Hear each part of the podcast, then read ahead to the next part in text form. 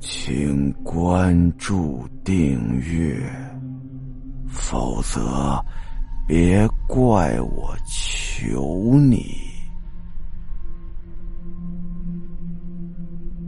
七月半的电话，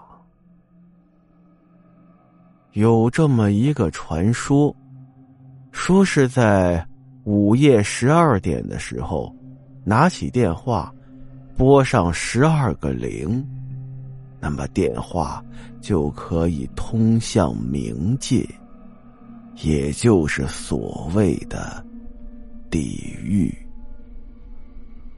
因为经常熬夜上网，所以经常会心绪不定，有的时候总是走神儿，不知道那天晚上怎么回事儿。阿亮。就想到了午夜十二点的这个恐怖的传说了。于是，在好奇心的作祟之下，阿亮决定试一试，并且还算好了时间，在手表指针一指到十二点的时候，立刻拿起电话，一连摁了十二个零。在一阵让人惊心动魄的拨号声过后，电话的那头竟然真的传来了一个声音，而且他的语调还异常的冰冷，告诉了阿亮一个惊人的事实，让阿亮的心情久久不能平静。电话的那头。传来的一个声音：“您拨打的电话是空号，请以后不要再拨。”虽然这个结果非常真实，也不恐怖，不过倒是引起了阿亮的兴趣。本来以为今天这个事儿到这儿就结束了，没想到阿亮突发奇想，明天晚上十二点。再这么来一次，只不过阿亮忽略了一个问题，那就是日期。他第一天做实验的时候是七月十四，第二天就是阴历的七月十五了。在七月十五那天，阿亮愚蠢的又拿起了电话。又摁了十二个零。这次电话那头传过来的，已经不是前一天的回答了。如果当时想到那天是阴历的七月十五是鬼节的话，打死阿亮也不敢再去玩这个游戏了。但是。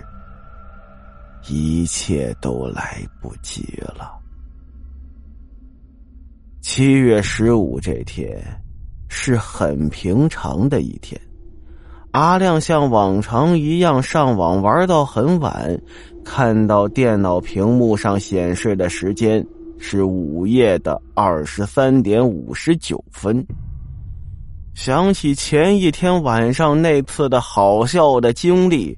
阿亮好一顿嘲笑自己呀，笑自己当时紧张的手心都出汗了，笑自己听到电话那头传来空号提示的时候那种心跳加速。阿亮在心里痛骂了几句编这个古怪故事的人之后，鬼使神差的走到了客厅，拿起书桌上的电话。在午夜十二点的时候，连续摁了十二个零，又一次实验开始了。在一阵拨号音之中，阿亮吹着口哨，等待着昨天听到的那个声音。然而，拨号音戛然而止，电话那头传来了一个声音。虽然还是那么的冰冷，但说的内容却跟昨晚上不一样了。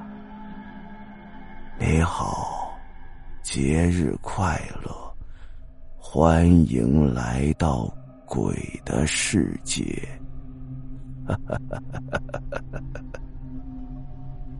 你可以想象得到，阿亮当时是怎样把他的笑容凝固在脸上的。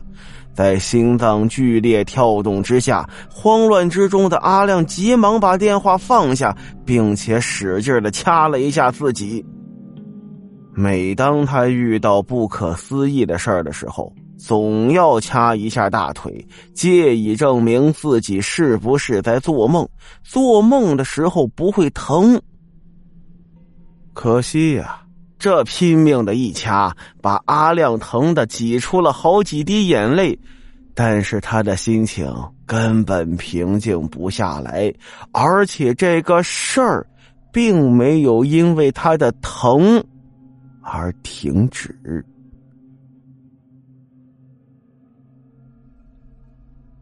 好了，今天的故事到这儿，咱们下集再见。